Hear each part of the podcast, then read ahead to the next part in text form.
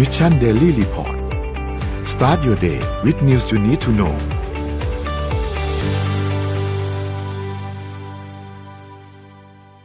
สวัสดีครับยินดีต้อนรับเข้าสู่ Mission Daily Report ประจำวันที่ 3 พฤษภาคม 2565 นะครับ วันนี้คุณอยู่กับพวกเรา 3 คนตอน7โมงถึง8โมงเช้า สวัสดีพี่เอ็ม สวัสดีพี่แจ็คครับ สวัสดีค่ะ สวัสดีชนนท์สวัสดีพี่เอ็มนะครับ สวัสดีครับ วันนี้ background แปลกๆไปนะคะ ครับผมแปลกนิดนึงฮะ อยู่อยู่เชียงใหม่นะครับ มาเที่ยวครับกลับกลับเย็นวันนี้นะฮะ ก็เลยวันนี้เราจะมา MDR from เชียงใหม่ กันครับสักนิดนึงนะครับ เดี๋ยววันนี้เราค่อยๆไปอัปเดตเรื่องราวต่างๆกันนะครับ เพราะว่าวันนี้เนี่ยเป็นวันหลังจากที่เราหยุดยาวสามวันมาเสาร์อาทิตย์แล้วก็จันทร์นะครับ แล้วก็มาวันอังคารวันนี้นะครับ ทีนี้วันนี้มีเรื่องราวอะไรเกิดขึ้นบ้างในช่วง จริง ๆ ต้องบอกว่าสามวันที่ผ่านมาเลยนะครับเดี๋ยวเราค่อยๆไปอัปเดตตัวเลขกันก่อนครับ อืมครับตัวเลขล่าสุดนะครับ เราพบผู้ติดเชื้อเอ่อตัวเลขฉีดวัคซีนก่อน ฉีดวัคซีนเพิ่มมาเนี่ยประมาณ 65,000 โดสนะครับก็เข็มที่ 3 ตอนนี้เนี่ยอยู่ที่ 37.4%นะครับก็ค่อยๆ เพิ่มขึ้นเรื่อยๆ อย่างช้าๆนะครับเดี๋ยวเราไปดูถัดมาฮะสถานการณ์ผู้ป่วยครับสถานการณ์ผู้ป่วยล่าสุดเนี่ยนะครับเรามีผู้ติดเชื้อรายใหม่เนี่ยประมาณ 9,300 คนนะครับรวม ATK อีกประมาณ 6,000 คนก็กลมๆก็ประมาณ 15,000 นะครับซึ่งน้อยลงเยอะนะ น้อยลงไปเยอะพอสมควรนะครับ แล้วก็ที่น่าดีใจอย่างหนึ่งนะครับ คือตัวเลขผู้เสียชีวิตรายใหม่ที่อยู่ที่ 84 คนอืมแต่ตัวเลขนี้เนี่ย อยากให้ทุกท่านโน้ตไว้นิดนึงนะครับ ว่าโน้ตโน้ตตัวใหญ่เลยนะครับ ตัวหนาๆเลยนะฮะครับผมว่าตัวเลขของยอดผู้เสียชีวิตรายใหม่ตัวนี้เนี่ย เป็นตัวเลขการรายงานที่สมมุติว่านายเอติดโควิด แล้วเสียชีวิต นั่นจะนับเป็นจำนวนตัวเลขผู้เสียชีวิตรายใหม่อืมแต่ถ้านายเอเสียชีวิต โดยที่ไม่รู้ว่าตัวเองเป็นโควิด หรือเปล่า ตัวเลขนี้ไม่ได้ถูกนำมานับรวมตรงนี้นะครับนั่นหมายความว่าการที่คือการที่เอ่อมีผู้เสียชีวิตเนี่ยแล้วไปทำการชนะสูตรร่างผู้เสียชีวิตเขาอาจจะมีการสวอปศพด้วยเนี่ยนะครับ ก็ไม่ได้นับเข้ามารวมในตัวเลขอันนี้นะคอ่ารับครับก็ก็หมายความว่ามีโอกาสสูงเลยล่ะ ที่ ตัวเลขผู้เสียชีวิตอันนี้เนี่ย ต่ำกว่าตัวเลขที่เราเห็นครับนะครับ คือที่คุณสุทธิชัยสุดสุทธิชัยหยุ่นเนี่ยโพสต์ลงบนหน้า Facebook นะครับบอกว่าตัวเลขการตายที่ลดลงนะครับ เพราะรายงานจากที่ตายจากโควิด คือวงเล็บนะ die from covid นะครับ ไม่รวมที่ตายเพราะติดโควิดด้วยนะครับ ก็คืออมไม่รวม die with covid 19นะครับ อันนี้ก็อืม เอ่อไม่แน่ใจอันนี้พูดพูดตามตรงนะ คือไม่แน่ใจว่าทางการแพทย์เนี่ยต้องต้องหมายความว่าอย่างไรนะฮะแต่ถ้าเกิดเอาตามความเข้าใจเนี่ยคือป่วยจากเอ่อเสียชีวิตจากโควิด -19 คือโควิด -19 ทำให้เกิดอาการต่างๆ แล้วเสียชีวิตครับนะครับ ไม่ได้เกี่ยวกับการที่ติดโควิด -19 นะครับ แล้วรักษาหายแล้วแล้วมีอาการที่มันไม่ได้กลับมาเป็นเหมือนเดิมแล้วค่อยเสียชีวิตอะอย่างเงี้ยจะไม่นับการเสียชีวิตอืมอืมฮะยังไงใครที่ เอ่อเชี่ยวชาญนะฮะในในเรื่องของศัพท์ทางการแพทย์ตรงนี้เนี่ยลองลองคอมเมนต์เข้ามาบอกกันได้นะครับ ว่าช่วยช่วยแนะนำกันครับเออ die from covid กับ die with covid อ่า ต่างกันยังไงนะครับ ครับ ถัดมาฮะตัวเลขของผู้รักษาหายอยู่ที่ประมาณสองหมื่นคนนะครับ แล้วก็อาการหนักเนี่ยอยู่ที่พันเจ็ดนะครับ ใส่เครื่องช่วยหายใจอยู่ที่แปดรอยี่สิบสี่นะครับ ก็ระมัดระวังกันต่อไปครับสำหรับตัวเลขหลังจากนี้นะครับ แม้ว่าตัวเลขจะลดลงก็ ก็อย่าเพิ่งเบาใจมากนักนะครับ ถัดมาครับดัชนีตลาดหลักทรัพย์บ้านเราครับเซ็ตอยู่ที่ 1,667.44 นะครับ ติดลบ 0.02%นะครับหุ้นต่างประเทศครับ ดาวโจนส์ครับ ติดลบ 0.19% NASDAQ บวกขึ้นมา 0.03%นะครับ NYSE ติดลบ 0.07%ฟุซี่ครับ บวก 0.47%และห่างเสงบวกเยอะกว่าเพื่อนเลยครับ 4.01%นะครับ บวกขึ้นมาเยอะมากนะครับสำหรับตลาดที่จีนนะครับ ราคาน้ำมันดิบปรับตัวลดลงครับ WTI ติดลบ 3.33%อยู่ที่ 101.20 นะครับ Brent crude oil อยู่ที่ 103.89 นะครับ ติดลบ 3.03%นะครับ ก็ภาพรวมเนี่ยค่อยๆลดลงครับสำหรับราคาน้ำมันดิบอืมก็ต้องพูดตามตรงว่าสำหรับราคาน้ำมันดิบแล้วเนี่ย จริง ๆแล้วมันก็ยังถือว่าสูงนะครับ ทะลุร้อยนี่ก็ยังถือว่าค่อนข้างสูงอยู่นะครับอืมว่าเอาโอเคอย่างน้อยมันก็ค่อย ๆ ลงมาเรื่อยๆนะครับกลับกันครับราคาทองคำครับ ตอนนี้ลงเยอะมากเลยนะครับติดลบมา 1.91%นะครับในช่วง 24 ชั่วโมงที่ผ่านมาถือว่าลงค่อนข้างเยอะนะครับอยู่ที่ 1,860.61 นะครับแล้วก็คริปโตเคอเรนซีครับ ขยับไม่เยอะเท่าไหร่ครับคริปโตมีบางตัวเท่านั้นครับที่ขยับเยอะครับบิตคอยครับอยู่ที่สามหมื่นแปดนะครับ Ethereum อยู่ที่สองพันแปด Binance สามร้อยแปดสิบเจ็ด Terra แปดสิบสามครับตัวนี้บวกขึ้นมาประมาณเกือบเกือบสี่จุดห้าเปอร์เซ็นต์นะครับโซลาร่าอยู่ที่แปดสิบเจ็ดจุดหกสามและบิตครับคอยติดลบเจ็ดจุดหกเปอร์เซ็นอยู่ที่ห้าจุดสี่สามนะครับก็นี่คืออัปเดตตัวเลขทั้งหมดครับถือว่าช่วงนี้เป็นช่วงที่เศรษฐกิจนะฮะลำบากยากเย็นจริง ๆ นะครับ ไม่ว่าจะเป็นเรื่องของราคาน้ำมันนะครับ หรือว่า ดัชนีตลาดหลักทรัพย์ต่างๆนะครับ ถือว่าเป็นอีกหนึ่งช่วง เพราะว่าปีนี้นะครับธีมใหญ่ ๆ เลยนะ นอกจากว่าจะเป็นปีเสือใช่ไหมปีนี้นะฮะเป็นปีแห่งเงินเฟ้อนะครับ ซึ่งเดี๋ยววันนี้เราใช่ฮะพี่เอ็มก็เดี๋ยวเราจะมีเอ่อคอนเทนต์มาฝากกันด้วยเนาะสำหรับทางด้านของ SCB EAC นะซึ่งถือว่าเป็นเรื่องที่ถ้าจะต้องเป็นธีมแห่งปีนี้เลยก็ว่าได้นะครับ เรื่องของเงินเฟ้อแล้วก็เรื่องของอราคาเข้าของเครื่องใช้ที่จะ มีราคาปรับตัวเพิ่มสูงขึ้นนะครับก็เหมือนเนาะนะฮะแล้วก็เรื่องที่อยากจะมาพูดถึงกันก่อนเลยนะฮะเรอสิ้นเดือนเมษายนไปเป็นที่เรียบร้อยแล้วนะครับ สิ่งที่อย่างแรกเลยนะครับ จะมีการเปลี่ยนแปลงนะครับ นั่นก็คือเรื่องของราคาน้ำมันค้าปลีกนั่นเองนะครับ เพราะว่าเมื่อวันที่หนึ่งนะครับ พฤษภาคมที่ผ่านมานะครับ ก็วันแรงงานนะครับ หลังจากที่ทางรัฐบาลนะครับทางคณะรัฐมนตรีเองก็ได้มีมติออกมาแล้วนะครับ ว่าจะมีการปรับนะครับ ในเรื่องของมาตรการการตรึงราคาน้ำมันดีเซลนะครับ ล่าสุดเนี่ยวันที่หนึ่งพฤษภาคมนะครับ ปั๊มน้ำมันนะครับไม่ว่าจะเป็นปตทนะครับ บางจากเนี่ยได้มีการปรับขึ้นราคาน้ำมันเป็นที่เรียบร้อยแล้วนะครับ ก็เป็นไปตามแผนนะครับ กลุ่มแก๊สโซฮอลนะครับ เฉพาะ E85 นะครับแก๊สโซฮอล E85 เนี่ยปรับขึ้น 1 บาทต่อลิตรนะครับ ขณะที่ กลุ่มดีเซลทุกชนิดนะครับ ราคาน้ำมันดีเซลทุกชนิดเนี่ยปรับเพิ่มขึ้น 2 บาทต่อลิตรนะครับ มีผลตีห้าเมื่อวันที่เมื่อเช้านะครับวันที่ 1 เมษายนที่ผ่านมานะครับ ก็แน่นอนนะครับว่ามาตรการนี้นะครับก็จะเป็นการปรับเพิ่มขึ้น นะครับกลุ่มน้ำมันดีเซลนะครับราคาของกลุ่มน้ำมันดีเซลเนี่ยแบบขั้นบันไดเนาะก็วิกนี้นะครับเพิ่มขึ้นมา 2 บาทด้วยกันนะครับก็ราคาตอนนี้หน้าปั๊มนะครับจะอยู่ที่ 31 บาท 99 สตางค์นะครับโดยเฉลี่ยนะโดยโดยประมาณนะครับ ก็ถือว่าเอ่อมาตามนัดนะครับ แล้วก็นี่เดือนพฤษภาคมแล้วนะครับ ถือว่าเอ่อท่ามกลางความคึกคักนะ จริงๆ ต้องบอกก่อนไม่แน่ใจน้องชนนเชียงใหม่คนเยอะไหมฮะ จริง ๆ ไม่ไม่เยอะขนาดนั้นนะหรือว่านนไม่ได้ไปจงจุดแหล่งท่องเที่ยวแต่นนว่านนก็ไปหลายจุดที่เป็นแหล่งท่องเที่ยวแต่ว่าไม่ได้เยอะนนคิดว่านะเขาเที่ยวช่วงสงกรานต์กันไปเยอะแล้ว อืเดาว่านะเดาว่านะคืออยากจะบอกว่าพี่ไปพัทยามาฮะ ภาคตะวันออกนี่แตกเลยครับแตกโอ้โห แตกเลยฮะรถติดตั้งแต่ลาดกระบังนะฮะ แล้วก็คือต้องบอกว่ามันเป็นเป็นบรรยากาศที่คึกคักมากๆนะครับ จนลืมไปเลยนะว่า ใช่ครับ จนจนลืมไปเลยว่าโอ้โหนี่ราคาน้ำมันสภาพเศรษฐกิจต่าง ๆ นี่ไม่ไม่ค่อยจะเอื้ออำนวยสักเท่าไหร่นะฮะก็ราคาน้ำมันนะครับ ปรับเพิ่มขึ้นเรียบร้อยนะครับ ขณะที่ทางด้านของโฆษกนะครับประจำสำนักนายกรัฐมนตรีนะครับ คุณธนกรวังบุญคงชนะนะครับ ก็ได้มีการออกมาเปิดเผย เช่นเดียวกันนะครับว่าพลเอกประยุทธ์จันโอชานะครับนายกรัฐมนตรีแล้วก็รัฐมนตรีว่าการกระทรวงกลาโหมเนี่ยได้มีการสั่งหน่วยงานที่เกี่ยวข้องนะครับ ให้ลงพื้นที่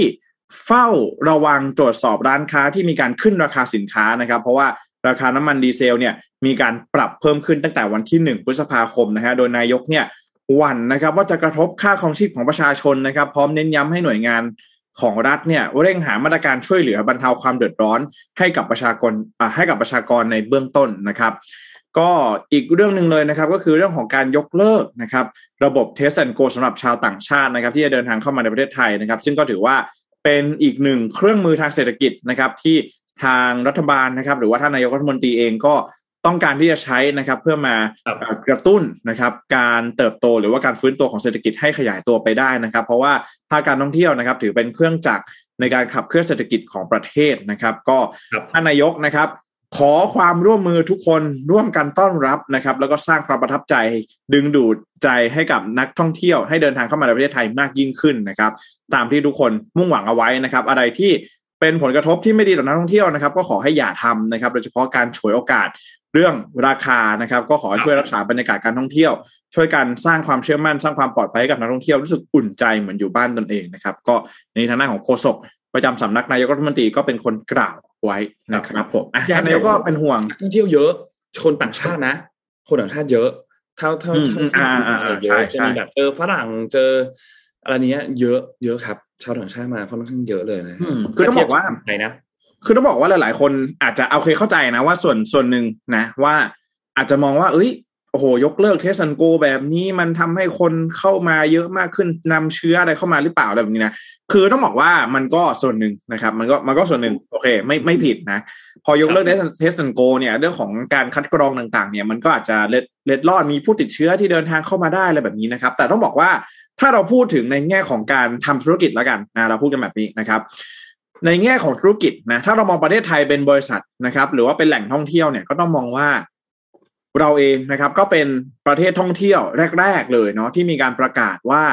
สามารถเดินทางเข้ามาในประเทศได้โดยที่ไม่ต้องตรวจ RT-PCR test นะครับ ซึ่ง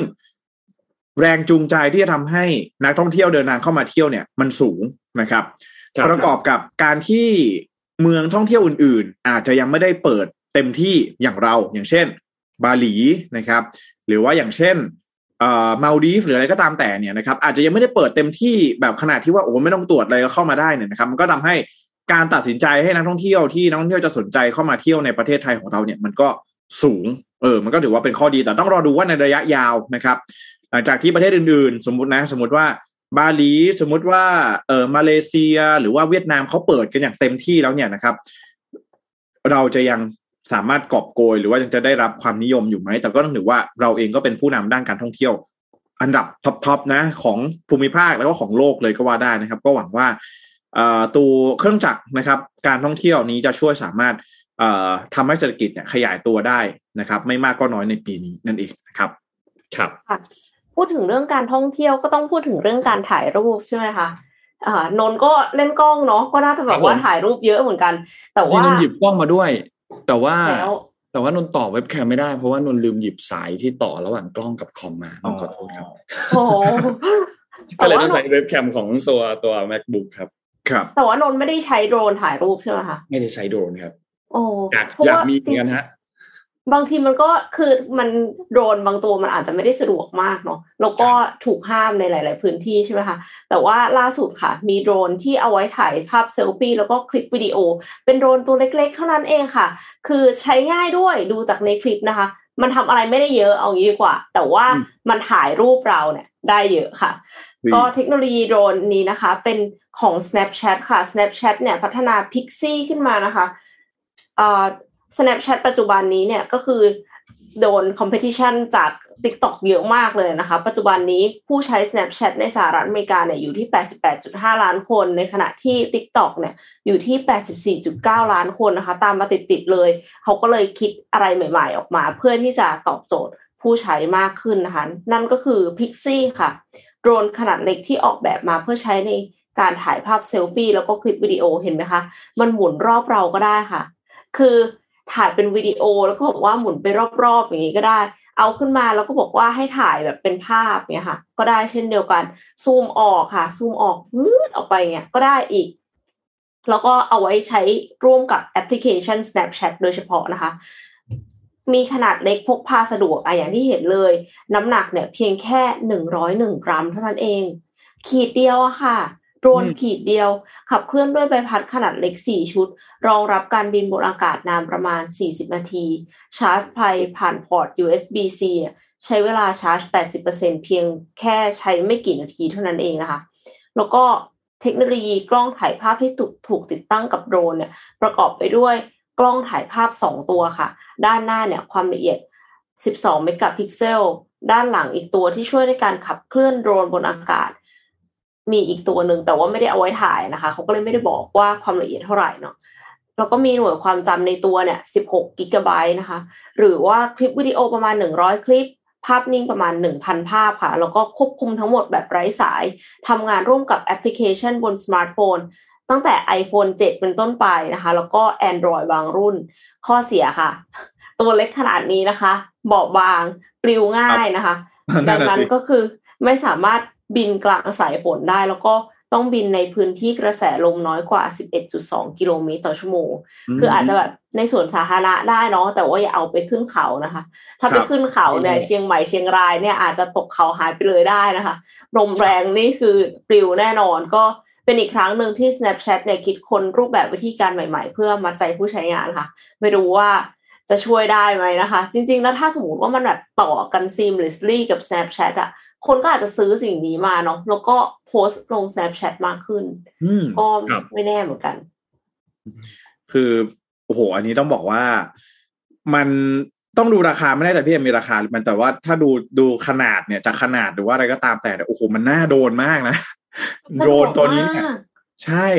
เพราะว่าเชื่อว่าหลาย ๆ คนเนี่ย บางทีอยากจะได้นะ ภาพในมุมที่มันเป็นมุมโดรนอะแต่ว่าโดรนใช่นะถามว่าจะไปซื้อตัวโอ้โหโปรเฟชชั่นอลมาราคา เออเป็นหมื่นสองหมื่นอย่างเงี้ยมันก็คงอาจจะไม่คุ้มอะไรแบบนี้นะฮะเดี๋ยวรอดูว่าถ้าเกิดออกมานะ จะมีราคาประมาณเท่าไหร่นะฮะก็สำหรับ Pixie ชอบชื่อด้วยนะ Pixie ชื่อน่ารักมากเพราะว่า Pixie เนี่ยเป็นสามเหมือนร้อยกับเหรียญเป็นเป็นทูตเขาเรียกอะไรเป็น เป็นเป็น mystical creature อะเป็นสัตว์ในตำนานอะไรอย่างเงี้ยของทางอังกฤษเขาแล้วก็เออทิงเกอร์เบลใครรู้จักดูปีเตอร์แพนก็คือทิงเกอร์เบลก็คือเป็นอืมซี่แบบหนึ่งอะไรแบบนี้นะฮะเออน่ารักมากแล้วสีสามสีร้อยเหรียญนะค่ะสามร้อย USD โอ้โหเป็นหมื่นซื้อไหมเหมือนกันคะนะครับหมื่นหนึ่งค่ะ ประมาณอืมแต่ต้องลองดูนะ ผมก็ไม่แน่ใจราคาโดรนเหมือนกันนะ ลองเทียบกับราคาโดรนอื่นๆในตลาดเนี่ยอาจจะ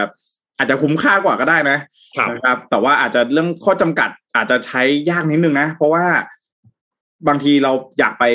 อยากไปถ่ายโดรนถ่ายอะไรก็อยากไปถ่ายที่ทะเลหรือว่าอะไรอย่างนี้เนาะเดี๋ยวมันจะปลิวออกทะเลกันก่อนอะไรแบบนี้นะครับ ใช่ใช่ใช่ใช่อืมโดรนนี่มันค่อยๆมาเรื่อยๆนะจริงๆมันก็มาหลายปีอยู่แล้วเหมือนกันเนาะครับเรื่องเรื่องตัวตัวเทคโนโลยีโดรนเนี่ย แล้วก็ อย่างเพื่อนนนท์ก็มีเหมือนกัน มีใช้เหมือนกันตอนไปเที่ยวครั้งนั้นตอนไปเที่ยวเขื่อน ไม่แน่ใจว่าไปอ๋อไปเขื่อนเชี่ยวหลาน ไปเขื่อนนี่คือตั้งใจจะเข้า อันนี้เกี่ยวเกี่ยวอะไรไหมกฮะล่าวอันนะฮะไม่มีเกี่ยวไม่เกี่ยวไม่ได้เกี่ยวนะอ๋อเขื่อนเขื่อนเขื่อนตอนนั้นไปไปเที่ยวเขื่อนเชี่ยวหลานเฉยๆครับไปเที่ยวเขื่อนไปกับเพื่อนเขื่อนเดียวกันกับเขาปะเนี่ยไปกันสิบกับสิบห้าคนเลยครับตอนนั้นครัไปบกันเยอะเลยฮะแล้วก็ ไปโอ้สนุกสนุกอันนั้นก็สนุกนี่ฮะ แต่ไม่เกี่ยวอะไรกับเหตุการณ์นั้นนะฮะ ไม่เกี่ยวเอออันนี้อันนี้อยากรู้ อันนี้อะโอ้โหว่าแหมเข้ามาได้ถึงแม้จะไม่รู้ตัวก็เถอะนะแต่อยากจะชวนคุยนิดนึงครับ เอ๊ะทำไมเราถึงกลายมาเป็นเราถึงประเด็นนี้ถึงกลายมาเป็นที่สนใจอย่างมากเอาจริงๆนะพี่แจ๊คอืมนนท์เนี่ย ใช้คำว่าอะไรเดียวใช้คำว่าลำคาญก็ได้นะอืมนนท์รู้สึกว่า พื้นที่ข่าวเรื่องนี้นั่นเยแหละอะสิเยอะเกินไป อาจจะเพราะว่า โอเคเรตติ้งก็เรื่องหนึ่งแต่ว่านนท์รู้สึกว่ามันเยอะเกินไปมาก ๆเลยนะครับอืมพื้นที่ข่าวเรื่องเรื่องเรื่องที่เรากำลังพูดถึงกันอยู่ตอนนี้แหละ แล้วมันก็กลบหลายเรื่องไปที่เราควรจะต้องมานั่งพูดถึงกันเรื่องของฝั่งญี่ปุ่นฝั่งผู้ว่ามีการเทขายพันธบัตรรัฐบาลสหรัฐไปเยอะมากเนี่ยก็ใช่แทบไม่มีการตีข่าวเลยนะน้อยมากเลยนะเราแทบไม่เห็นเลย หน้าข่าวจะเห็นเรื่องเนี้ยเป็นหลัก อย่างเดียวเลยนะครับ ซึ่งก็มันก็สะท้อนหลายอย่างครับ มันสะท้อนทั้งภาพฝั่งของสื่อเองที่นำเสนอเรื่องนี้ด้วย สะท้อนทั้งภาพของฝั่งผู้เสพที่ที่ก็เสพเรื่องราวเหล่านี้เยอะเหมือนกัน เพราะไม่งั้นถ้าถ้าเรตติ้งมันไม่มี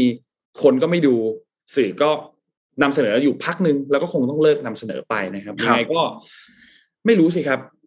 นนท์รู้สึกว่าประเด็นเรื่องนี้เนี่ย คือคือมันแย่แหละ อืม เรื่องนี้เป็นประเด็นที่แย่ แล้วก็เป็นประเด็นเพราะที่คนให้ความสำคัญมากเกินไป ใช่ แต่คนให้ความสำคัญมากเกินไป คือเรื่องนี้ต้องถูกตรวจสอบถูกต้องครับอืมคนที่เกี่ยวข้องต้องถูกตรวจสอบอาจจะเป็นฝั่งของคณะสงฆ์หรือเป็นเรื่องนี้อาจจะถูกไปถึงดำเนินคดีถึงฝั่งเจ้าหน้าที่ตำรวจต้องเข้ามามีส่วนเกี่ยวข้องไหมเนี่ย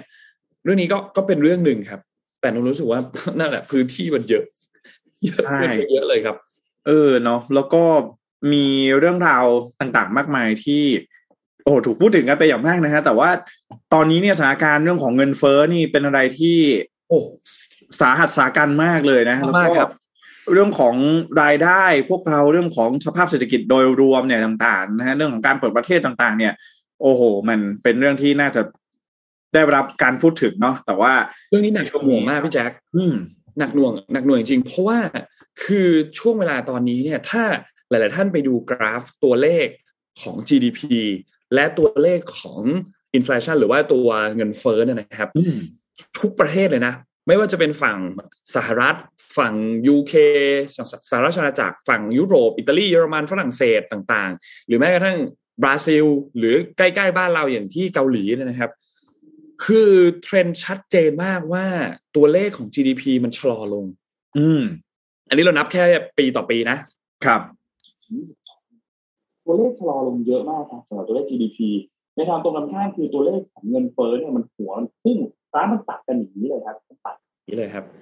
อืมกันอย่างนี้เลย ซึ่งตัวเลขอันเนี้ยเป็นจุดที่เราต้องสนใจมาก เพราะว่าก่อนหน้านี้เนี่ยอย่างที่เราทราบว่า ธนาคารกลาง รัฐบาลต่างๆเขาควักอาวุธออกมาเยอะมากนะในการที่จะมากระตุ้นเศรษฐกิจเพื่อให้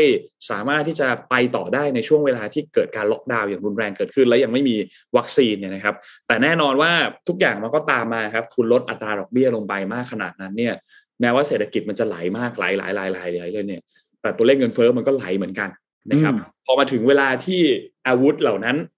จะต้องยึดคืนกลับมาแล้วเนี่ย มันก็ทำให้ตัวเลขต่างๆ เนี่ย มันสวนทางกันอีกครั้งหนึ่งคือเศรษฐกิจมันชะลอตัว เนื่องจากว่าต้องมีการปรับอัตราดอกเบี้ยขึ้น ก่อนหน้านี้นโยบายทางการเงินต่างๆ อัดฉีดเงินเข้าไปก็ต้องน้อยลงตรงกันข้ามครับ เศรษฐกิจมันก็เลยทำให้เศรษฐกิจชะลอตัวลงนะครับ แม้ว่าจะอยู่ในช่วงจังหวะฟื้นตัวแต่มันก็จะ ค่อยๆมาอย่างช้าๆช้าๆช้าๆนะครับ ก็ถือว่าเป็นเป็นเรื่องที่นะ เอามาเอามาฝากกันนะ ลองดูนะครับ วันนี้เรื่องของกระแสบ้านกระแสเมืองเนาะว่าครับเราควรจะเอ่อหันมานะครับบ้างอืมสนใจนะ ข่าวไหนนะครับ ที่มันจะส่งผลกับตัวเราเนาะชีวิตของเราค่ะเออนะครับดราม่า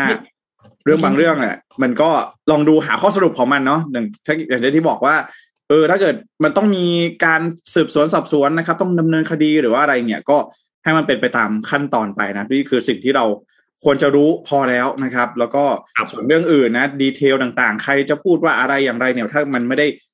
จำเป็นอะไรมากเนี่ยก็นะฮะลองลองดูกันนิดนึงนะเออนะฮะก็อันนี้มาฝากกันก็คุณผู้ฟังคุณผู้ชมคอมเมนต์เข้ามาได้นะ คิดเห็นอย่างไรกันบ้างกับกระแสข่าวในตอนนี้เหมือนกันนะครับอ่าใช่ อืมนะ ก็ก็ นั่นแหละครับผมคิดว่าอดทนกันนิดนึงครับ ช่วงนี้ข่าวมันก็จะมี อืมเนาะพี่แจ็คนะครับเกมผมพามาดูต่อฮะลาสาระหน่อยดีกว่าครับอืมคือช่วงนี้เนี่ย มีจุดหนึ่งที่น่าสนใจมากคือเรื่องของบอลยิวครับ ที่ญี่ปุ่นครับ มีข่าวที่ญี่ปุ่นออกมานะครับ บอกว่าฝั่งของประเทศญี่ปุ่นเนี่ย มีการเทขายพันธบัตรสหรัฐครับ คือต้องบอกว่าในช่วงที่ผ่านมาเนี่ย ถ้าเราดูข้อมูลเนี่ยนะครับ เราจะพบว่าญี่ปุ่นเนี่ยเขาเป็นนักลงทุนที่เข้ามาลงทุนในพันธบัตรของอืมสหรัฐเนี่ยเยอะมากถือเยอะมากเลยอืมเป็นอันดับต้นๆของโลกเลยนะครับสำหรับตัวเลขที่เขาถืออยู่เนี่ย แต่ในช่วงที่ผ่านมาสามเดือนล่าสุดที่ผ่านมาเนี่ย มีการเทขายพันธบัตรของสหรัฐออกมาเนี่ยเขาไปคำนวณตัวเลขออกมาแล้วเนี่ยหกหมื่นล้านดอลลาร์สหรัฐนะครับ ซึ่งต้องบอกว่าถ้าเทียบกันแล้วเนี่ย คือเขาถือไว้เยอะมากกว่านั้นนะเขา ตัวเลขที่ฝั่งของญี่ปุ่นถือไว้เนี่ยคือประมาณ 1.3 ล้านล้านดอลลาร์สหรัฐซึ่งเยอะมากเยอะเยอะแต่เทขายออกมาประมาณหกหมื่นล้านโอเค ถ้าเราเทียบสองตัวเลขนี้กันเนี่ยแน่นอนมันก็น้อยเนาะมันก็อืมไม่ได้เป็นตัวเลขเยอะอะไรมาก แต่แรงขายที่มันเกิดขึ้นเนี่ย มันน่าสนใจครับหนึ่งครับ คือเรื่องของค่าเงินเยนค่าเงินเยนณขณะตอนนี้เนี่ย ก่อนหน้านี้จำได้ไหมที่มีคนบอกพูดถึงกันว่าเฮ้ยโหเงินเยนอ่อนมากเลย ไปแลกเงินเยนเก็บไว้ รอไปเที่ยวดีกว่าหรือบางส่วนก็แลกเงินเยนเก็บไว้เก็งกำไรรอขายหลังจากที่มันกลับขึ้นมาแข็งค่าอีกครั้งหนึ่งนะครับ ซึ่งต้องบอกว่าตัวเลขค่าเงินเยนที่มันอ่อนค่าลงมาเนี่ยมันอ่อนค่าลงมาต่ำมากในรอบ 20 ปีนะครับ ซึ่งสิ่งที่เกิดขึ้นและเป็นผลกระทบตามมาเนี่ยหนึ่งเลยคือ เรื่องของต้นทุนครับ การทำประกันความเสี่ยงค่าเงินมันก็จะสูงขึ้นนะครับสองเรื่องของอัตราดอกเบี้ยที่สูงขึ้นเนี่ย มันก็มีความน่าสนใจที่น้อยลงไปด้วยโดยเฉพาะอย่างยิ่งกับพันธบัตรที่เป็นพันธบัตร ระยะยาวนะครับเขามีการเอ่อวิเคราะห์กันออกมานะครับ เป็นนักกลยุทธ์ด้านอัตราดอกเบี้ยของ BMO เนี่ยนะครับ BMO Capital Market เนยนะครับเขาบอกว่าแรงขายที่เกิดขึ้นตอนนี้เนี่ยค่อนข้างมีนัยสำคัญมากๆ คล้ายๆ กับช่วงที่เราเห็นในช่วงปี 2017 นะครับ แต่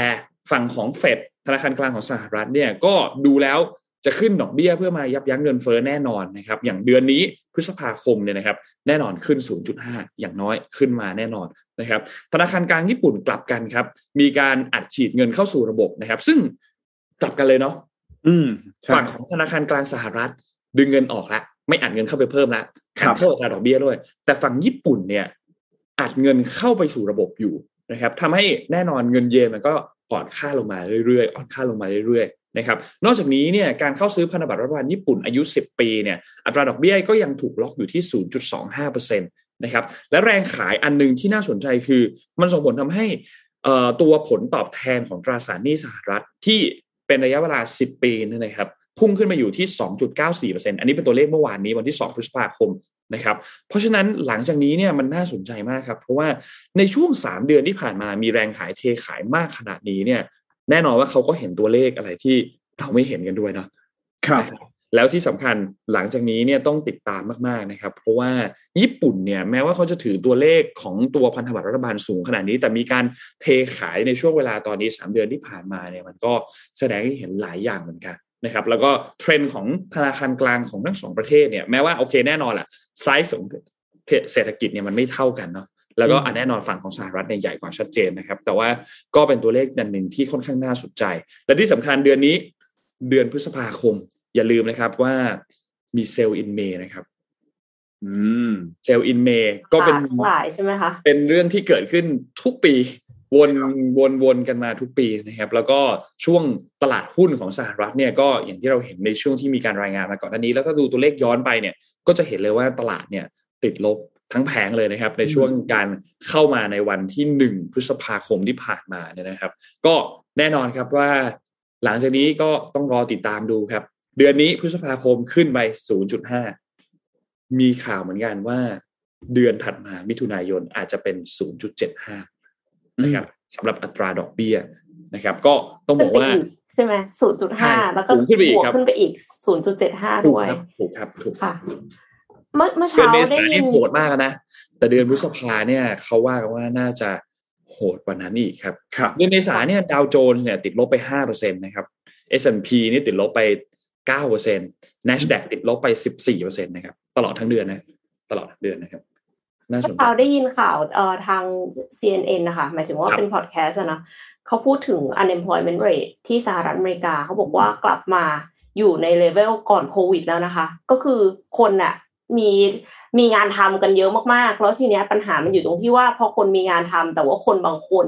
เขาไม่ได้เลือกที่จะกลับเข้าไปสู่ตลาดแรงงาน มันก็เลยทำให้ค่าแรงเพิ่มขึ้นอ่าครับพอค่าแรงเพิ่มขึ้นเนี่ย กลายเป็นว่าเงินมันก็จะเฟ้อเนาะเพราะว่าพอค่าแรงเพิ่มขึ้นเนี่ย ธุรกิจต้นทุนก็ก็รู้สึกว่าแพงขึ้นต้นทุนสูงขึ้น อะพอต้นทุนสูงขึ้นก็ต้องขึ้นราคาของ ขึ้นราคาของเงินก็ยิ่งเฟ้อก็เลยกลายเป็นว่าเป็นแรงกดดันให้เฟดเนี่ยขึ้นดอกอัตราดอกเบี้ยอีก คือก็ก็วนกันเป็นลูปอะค่ะ ไม่แน่ใจเหมือนกันว่า ตกลงอะมันดีหรือเปล่านะ ครับ คือตอนนี้หนักครับ ตอนนี้เลยมีการเทขายกันหนักหน่วงมากนักวิเคราะห์หลายด้านเลย ยกตัวอย่าง Morgan Stanley เนี่ยบอกว่า S&P 500 ลงได้อีกนะครับ ตอนนี้ลงมาเยอะพอสมควรแล้วแต่ยังใช่ลงได้อีกนะครับสำหรับ S&P 500 นะครับ ก็ระมัดระวังกันนิดนึงครับสำหรับทุกท่านที่ลงทุนช่วงเวลาตอนนี้อาจจะต้อง มีแผนอะไรอยู่ ครับ ตั้งใช่แผต้อนงปรับท่านไว้ให้มั่นนะครับ อย่าปรับเพิ่งแผนสักนิดนึงอย่าเพิ่งแพนิคมากนะครับใจเย็นๆนะครับใจเย็นๆนะครับ ค่อยๆดูไปทีละจุดนะครับ ว่าท่านจะมีการปรับพอร์ตปรับแผนอย่างไรดีนะครับ เพื่อบริหารจัดการความเสี่ยงของพอร์ตของท่านเองนะกระครัจายบความเสี่ยงค่ะการลงทุนมีอืมความเสี่ยงผู้ลงทุนควรศึกษาข้อมูลก่อนตัดสินใจลงทุนครับผมอ่าอะเดี๋ยวพามาดูข่าวเศรษฐกิจอีกหนึ่งข่าวนะครับครับที่ เกี่ยวข้องกับต่างประเทศละกันนะครับ อันนี้อาจจะไม่ได้เกี่ยวข้องกับประเทศประเทศเราโดยตรงนะแต่ถือว่าเป็นอีกเรื่องหนึ่งที่น่าสนใจนะครับว่า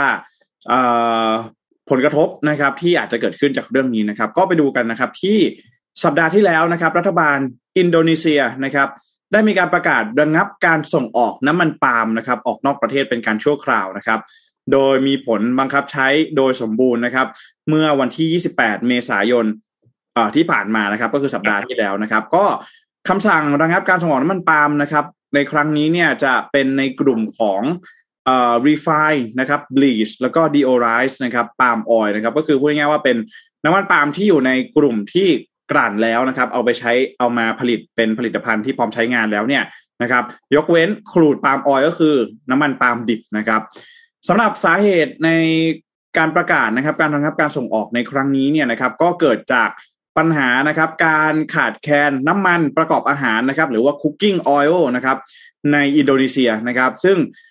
ถึงแม้ว่าอินเดียอินโดนีเซียนะครับ จะเป็นประเทศผู้ผลิตน้ำมันปาล์มรายใหญ่ที่สุดในโลกนะครับ แต่ว่าเกิดนะครับปัญหาการขาดแคลน cooking oil หรือว่าน้ำมันประกอบอาหารเนี่ยนะครับ ก็เป็นผลมาจากสงครามรัสเซียยูเครนนะครับ โดยที่ผ่านมานะครับผลกระทบที่มากที่สุดนะครับ ก็คือประเทศอินเดียนะครับ ประเทศอินเดียเนี่ยเป็นประเทศที่เป็นผู้นำเข้านะครับน้ำมันปาล์มจากอินโดนีเซียเนี่ยรายใหญ่ที่สุดนะครับ แล้วก็พึ่งพาน้ำมันปาล์มจากอินโดนีเซียในการบริโภคเป็นหลักอีกด้วยนะครับ โดยอินเดียนะครับนำเข้าน้ำมันปาล์มกว่า 8.5 ล้านตันต่อปีนะครับ โดยใน 8.5 ล้านตันเนี่ยนะครับกว่ามากกว่าครึ่งหนึ่งนะครับมาจากอินโดนีเซียด้วยกันนะครับ เพราะฉะนั้นแน่นอนว่า ครึ่งหนึ่งเนี่ยนะครับของ supply เนี่ยได้รับผลกระทบจากคำสั่งการระงับการส่งออกในครั้งนี้นะครับ ซึ่งหลาย ๆ คนเนี่ยอาจจะยังไม่เห็นภาพเนาะว่า เอ๊น้ำมันปาล์มเนี่ยที่เราพูดกันนะฮะที่เกษตรกรบ้านเราเองก็มีนะครับ การประกอบเกษตรนะทำปลูกเรื่องของปาล์มน้ำมันอะไรแบบนี้นะครับ มันได้รับผลกระทบยังไงนะครับ ต้องบอกว่าในอุตสาหกรรมปัจจุบันนะครับไมันจะเป็น ผงซักฟอกนะครับ ผลิตภัณฑ์อาหารนะครับ เครื่องสำอางน้ำมันเชื้อเพลิงต่าง ๆ เนี่ย มันมีน้ำมันปาล์มเป็นส่วนผสมค่อนข้างเยอะเลยนะครับ หรือว่าใครที่ตอนนี้เนี่ยกำลังรับประทานนะครับ ขนมซองอยู่เนี่ยนะฮะลองดูเลยนะฮะลองดูหลังซองเลยนะครับ ว่ามันมีน้ำมันปาล์มเป็นส่วนผสมหรือเปล่านะครับ ส่วนใหญ่แล้วถ้าหากว่าเรารับประทานพวกขนมที่มันเป็นอย่างเช่นเลใช่ไหมมันฝรั่งทอดอะไรแบบนี้เนี่ยมันก็จะต้องใช้น้ำมันปาล์มในการทอดพวกมันฝรั่งอะไรแบบนี้นะครับ ก็ เยอะกว่าที่เราคิดมากๆนะครับ อย่างเช่น สบู่นะสบู่ก็มีส่วนผสมของน้ำมันปาล์มนะครับมาการีนนะครับ แชมพูนะครับบะหมี่กึ่งสำเร็จรูปช็อกโกแลตนะครับ สิ่งนี้ยังมีอีกหลายอย่างมากนะครับ ที่มีน้ำมันปาล์มแต่เราพูดกันง่ายๆว่าของที่เป็น commodity ของที่เราใช้ในชีวิตประจำวันส่วนใหญ่เนี่ยก็ทำมาจากน้ำมันปาล์มนะครับ เพราะฉะนั้นแล้วตอนนี้เนี่ยนะครับผู้ผลิตสินค้านะครับ หรือว่าโรงงานอุตสาหกรรมที่ ต้องใช้น้ำมันปาล์มเป็นส่วนประกอบนะครับ ก็เริ่มที่จะได้รับผลกระทบจากการระงับการส่งออกน้ำมันปาล์มของอินโดนีเซียในครั้งนี้นะครับ ก็สิ่งที่น่ากังวลเลยก็คือว่าเมื่อน้ำมันปาล์มขาดแคลนนะครับ ก็อาจจะเป็นไปได้นะครับว่าราคาสินค้าพวกนี้อาจจะมีการ ปรับเพิ่มขึ้นอีกนะครับท่ามกลางราคาค่าขนส่งที่ปรับตัวเพิ่มสูงขึ้นในช่วงนี้ด้วยเช่นเดียวกันนะครับ ก็วันนี้มาฝากกันนะครับสำหรับล่าสุดที่อินโดนีเซียนะครับ ประกาศแบนนะครับการส่งออกน้ำมันปาล์มเป็นที่เรียบร้อยนะครับครับเอ่อพูดถึงน้ำมันเนี่ยก็มาพูดถึงเรื่องของการเดินทางสักนิดนึงนะคะ แต่ว่าอันเนี้ยไม่ได้เกี่ยวกับน้ำมันหรือว่าไม่ได้น้ำมัน แต่เกี่ยวกับเรื่อง driverless bus คือรถบัสโดยสารไร้คนขับเนี่ย เตรียมทดสอบรับส่งผู้โดยสารในสกอตแลนด์แล้วนะคะ บริษัทในสหราชอาณาจักรเนี่ยเตรียมทดสอบให้บริการรถบัสโดยสารแบบไร้คนขับ โดยจะเริ่มลงวิ่งจริงในสัปดาห์นี้แล้วค่ะคือจริงๆข่าวอันนี้มันมันมาหลายวันแล้ว เพราะฉะนั้นเนี่ยน่าจะทดลองไปบ้างแล้วนะคะเขาตั้งใจจะนำร่องรับส่งผู้โดยสารในสกอตแลนด์ภายในสิ้นปี แล้วก็คาดว่าจะเป็นมิติใหม่ของการให้บริการขนส่งสาธารณะแบบอัตโนมัติค่ะ รถบัสรุ่นที่ใช้ที่เห็นในจอเนี่ยนะคะ เป็นรุ่นเดนิส Enviro 200 ซึ่งรองรับผู้โดยสารได้ 36 คนค่ะ ภายในเนี่ยติดตั้งระบบขับเคลื่อนอัตโนมัติ CAV Star ของบริษัท Fusion Processing ซึ่งเป็นระบบการทำงานร่วมกันของ r a d a r l i d a r แล้วก็กล้องออปติคอลผสานกับเทคโนโลยี AI ในการควบคุม โดยบริษัทเนี่ยเคลมว่าสามารถให้บริการขับเคลื่อนอัตโนมัติเนี่ย ได้ถึงระดับที่สี่แต่ว่ารถบัสอะเขามีหกระดับเขาไม่ได้มีห้าระดับเหมือนเหมือนรถยนต์ปกตินะคะ แต่ว่าระดับเนี้ยก็คือไม่จำเป็นที่จะต้องมีมนุษย์เข้าควบคุมแล้วค่ะทำให้ยานยนต์เนี่ยสามารถขับเคลื่อนได้เองอย่างเต็มประสิทธิภาพไม่ว่าจะเป็นเรื่องควบคุมความเร็ว การเลี้ยว ในสภาพการจราจรที่ซับซ้อนรวมถึงมอเตอร์เวย์ถนนสายหลักและสายรอง ช่องทางเดินรถ วงเวียน ทางแยก สัญญาณไฟจราจรต่างๆ ด้วยค่ะ แต่ว่าการทดสอบระยะแรกเนี่ยเขาจะวิ่งรถเปล่าก่อน แน่นอนน้อง เพราะว่าถ้าเกิดอะไรขึ้นเนี่ยผู้โดยสาร 36 คนนี่คือทำอะไรไม่ได้เลยนะคะ ก็อาจจะมีความเสี่ยง อันนี้คือเขาก็เลยวิ่งรถเปล่าตามสถานที่ตามเส้นทางที่กำหนดเป็นเวลา 2 สัปดาห์ เพื่อตรวจสอบระบบการทำงานและการนำทาง ก่อนจะพัฒนาไปสู่โครงการนำร่อง ให้บริการสำหรับการเดินทางในสกอตแลนด์ ซึ่งจะรับส่งผู้โดยสาร นักศึกษาแล้วก็นักเดินทาง ในระยะทาง 2.5 กิโลเมตรค่ะ โดยคาดว่าจะสามารถรองรับผู้โดยสารได้มากถึง 10,000 คนต่อสัปดาห์ คือเขามีรถแบบนี้5คัน ในระยะแรกของการทดสอบเนี่ยจะมีการจ้างพนักงานขับรถที่มีประสบการณ์ เข้าสังเกตการระบบ เข้าควบคุมรถหากเกิดเหตุฉุกเฉินขึ้นค่ะ แต่ว่าในระยะยาวจะพัฒนาไปจนให้บริการแบบไร้คนขับได้หนึ่งร้อยเปอร์เซ็นหรือไม่ยังต้องทดสอบกันต่อไป แต่อย่างน้อยเนี่ยคือในข่าวของ BBC เนี่ยเขาบอกว่า คนขับที่สร้างให้มาเหมือนเป็น emergency driver ค่ะ เขาไม่จำเป็นจะต้องนั่งอยู่ตรงนั้นนะเขาสามารถที่จะเดินไปทักทายผู้โดยสารได้ แต่ว่าถ้ามีอะไรเกิดขึ้นก็คือวิ่งกลับเข้ามาแล้วก็ take charge ได้ค่ะ เพราะฉะนั้นก็อาจจะเป็นมิติใหม่ของการให้บริการรถบัสนะคะ ที่สหราชอาณาจักรเราก็ไม่รู้เหมือนกันว่าจะไปที่ประเทศอื่น ๆ หรือไม่นะคะ แต่ว่าถ้าที่เมืองไทยเนี่ย น่าจะยาก ดูจากลักษณะถนนแล้วก็การขับรถ คือคืออะอันนั้นด้วยปิดแอร์ก่อนใช่ไหมคะแต่ว่าก็คือประเด็นของการขับรถเมในเมืองไทยเนี่ย โอ้คือไปขวาสุดเลยค่ะ แล้วก็เข้าป้ายเลยนะคะก็อาจจะยากนิดหนึ่งที่ที่จะทำแบบนั้นได้ โดยที่ไม่เกิดอุบัติเหตุเนี้ยเลนมีอยู่สามเลนนะครับ รถเมย์เนี่ย ต้องชิดซ้ายเพื่อรับผู้โดยสารนะครับ แต่รถเมย์จะจอดเลนกลางนะครับแล้วก็หลังจริงๆก็ต้องเชื่อว่าทุกท่านน่าจะต้องมีประสบการณ์ร่วมกัน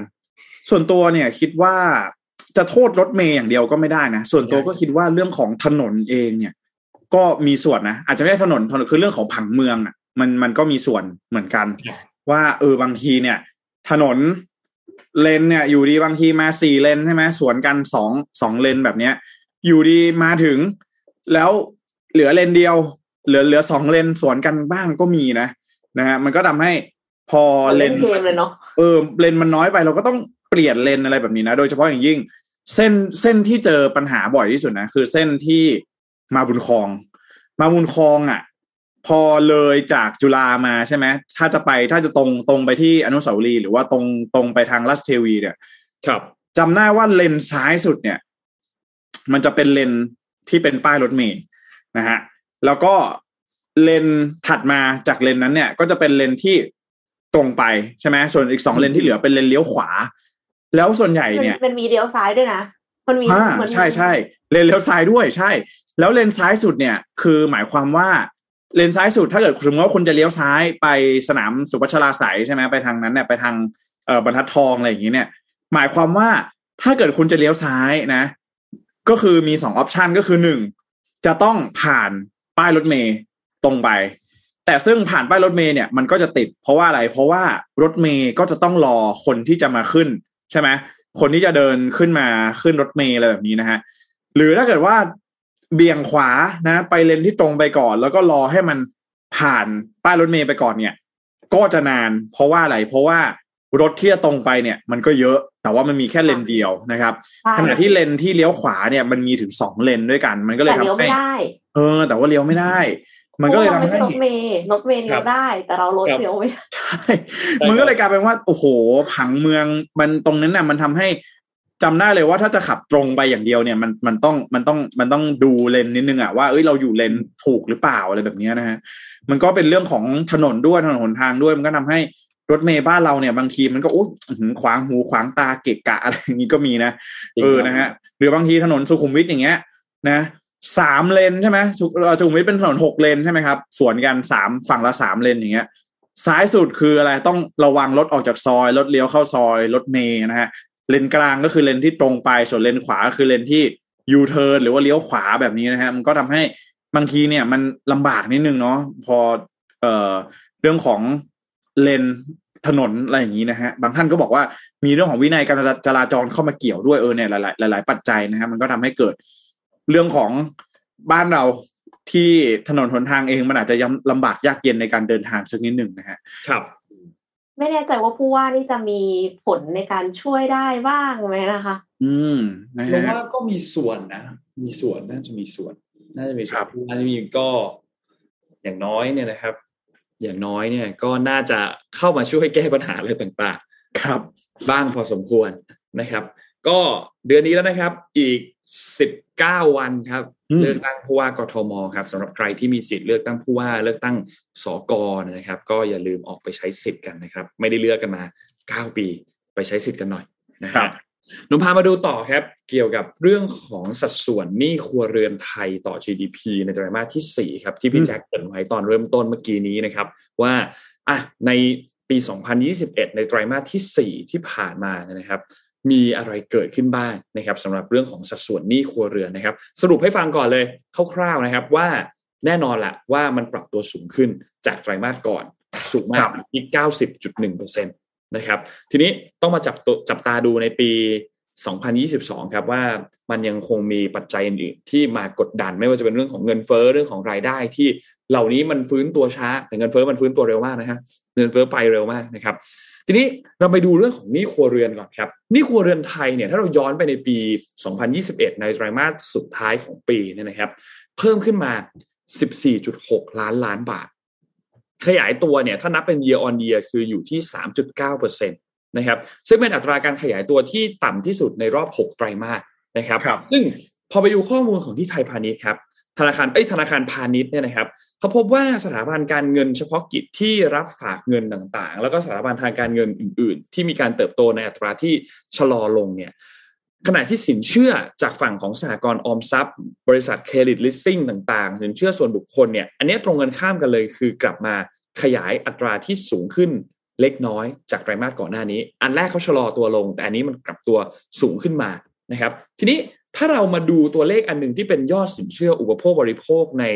ธนาคารพาณิชย์เนี่ยนับเป็น year on year เนี่ยนะครับมันเติบโตขึ้นมาประมาณ 4%นะครับซึ่งตัวนี้เนี่ยเป็นอัตราการขยายตัวที่ชะลอลงเป็นไตรมาสที่ 2 ติดต่อกันแล้วนะครับ อันนี้เรานับในปี 2021 นะ Q4 กับ Q3 นะครับยอดสินเชื่ออุปโภคบริโภคในระบบธนาคารเนี่ยไตรมาส4ไตรมาสที่ 4 ในปี 2021 เนี่ยขยายตัวขึ้นมาในระดับที่ ต่ำกว่าระดับก่อนเกิดโควิด -19 ทุกรายการเลย ในตารางที่ 2 เราจะเห็นไม่ว่าจะเป็นสินเชื่อที่อยู่อาศัย สินเชื่อส่วนบุคคล สินเชื่อรถยนต์สินเชื่อบัตรเครดิต ถ้าเทียบกับในช่วงก่อนโควิด เนี่ยต่ำกันหมดนะครับ ยกเว้นสินเชื่อบัตรเครดิตครับ ที่กลับมาพลิกตัวได้ครับ ตัวนี้เนี่ยขยายอยู่ที่ 1.7%ก่อนหน้าไตรมาสก่อนหน้านั้นติดลบ 0.8%นะครับแต่ว่าพอมาในไตรมาสเนี่ยตัวเลขที่เราสนใจ Q4 นะครับ มันกลับขึ้นมาบวก 1.7%นะครับ ส่วนสินเชื่อบุคคลครับเป็นกลุ่มที่มีอัตราการขยายตัวสูงสุดติดต่อกันมา 3 ไตรมาสแล้วนะครับ แน่นอนว่ามันก็ส่งผลให้สินเชื่อส่วนบุคคลเนี่ยยังคงมีสัดส่วนใหญ่เป็นอันดับที่ 2 นะครับ ต่อมาครับในเรื่องของการเติบโตที่ต้องบอกว่าสินเชื่อส่วนบุคคลเนี่ยมันเติบโตขึ้นมาในระดับที่สูงนะครับ แล้วก็สินเชื่อจากบัตรเครดิตลิสซิ่งเนี่ยมันสะท้อนให้เห็นว่าว่า แนวโน้มการกู้ยืมเพื่อนำมาใช้จ่ายทดแทนสภาพคล่องที่หายไปเนี่ย รายได้ที่ลดลงของภาคครัวเรือนเนี่ยต้องบอกว่ามันเป็นผลกระทบที่มีแนวโน้มดำเนินมาต่อเนื่องตั้งแต่ช่วงเกิดวิกฤตโควิด -19 แล้วนะครับ ซึ่งพอเราเอาข้อมูลอันนี้ไปประกอบกับข้อมูลของ Google Trend เนี่ย มันก็ค่อนข้างที่จะสอดคล้องกันครับ ในช่วงที่มีการค้นหาหรือว่าจะเป็นคำว่าเงินกู้คำว่าเงินด่วน หรือความหมายที่มันคล้ายๆกันเนี่ย ไม่ว่าจะเป็นการหนี้ในระบบหนี้นอกระบบเนี่ย ในไตรมาสที่ 2 ของปี 2020 ในช่วงเวลาตอนนั้นเนี่ยเป็นช่วงที่เราเจอโควิด แล้วเริ่มมีการล็อกดาวน์นะครับรบตอนนั้นเนี่ยเป็นช่วงที่มีการหาค้นหาคำนี้เนี่ย เยอะเลย ถ้าท่านดูเนี่ยนะครับ ตั้งแต่ต้นกรอบที่มันเป็นสีเบจเนี่ย สีอ่อนๆเนี่ยนะครับ ท่านจะเห็นตอนนั้นคือปี 2020 ไตรมาสที่2คำค้นหาคำว่าเงินกู้เงินด่วนเนี่ย สูงมากอยู่ดีๆก็พุ่งขึ้นไปเลย จาก ดัชนีเนี่ยนะครับหนึ่งร้อยพุ่งไปอยู่ที่หนึ่งร้อยเก้าสิบสามนะครับ แล้วหลังจากนั้นก็ค่อยๆปรับตัวลดลง ลดลง ลดลง ซึ่งมันประกอบเดียวกับช่วงเวลาที่มีการผ่อนคลายล็อกดาวน์มา บางครัวเรือนก็มีการกู้ยืมไปแล้วด้วยนะครับ ไม่ได้กู้ยืมเพิ่มแล้วนะครับ แต่ปริมาณการค้นหา ก็ต้องบอกว่ายังสูงเมื่อเทียบกับช่วงก่อนโควิด นะครับแน่นอนว่ามันก็สะท้อนได้เห็นถึงความต้องการสินเชื่อของครัวเรือนที่ต้องการนำมาใช้จ่ายไม่ว่าจะเป็นหนี้ต่างๆ หรือว่าค่าใช้จ่ายในชีวิตประจำวัน แล้วก็ในช่วงที่รายได้ก็ยังซบเซาและที่สำคัญคือบางคนขาดรายได้ไปเลย บางคนเนี่ยรายได้เริ่มกลับมาแล้วแต่เขายังฟื้นตัวค่อนข้างช้าอยู่นะครับ แต่ทีนี้พอเราข้ามจากปี 2021 มาดูในปี 2022 ครับ ปัจจัยสำคัญมาก ๆ ที่เราต้องพูดถึงคือเรื่องของ เงินเฟอ้อครับเงินเฟอ้อเร่งตัวสูงมากในปี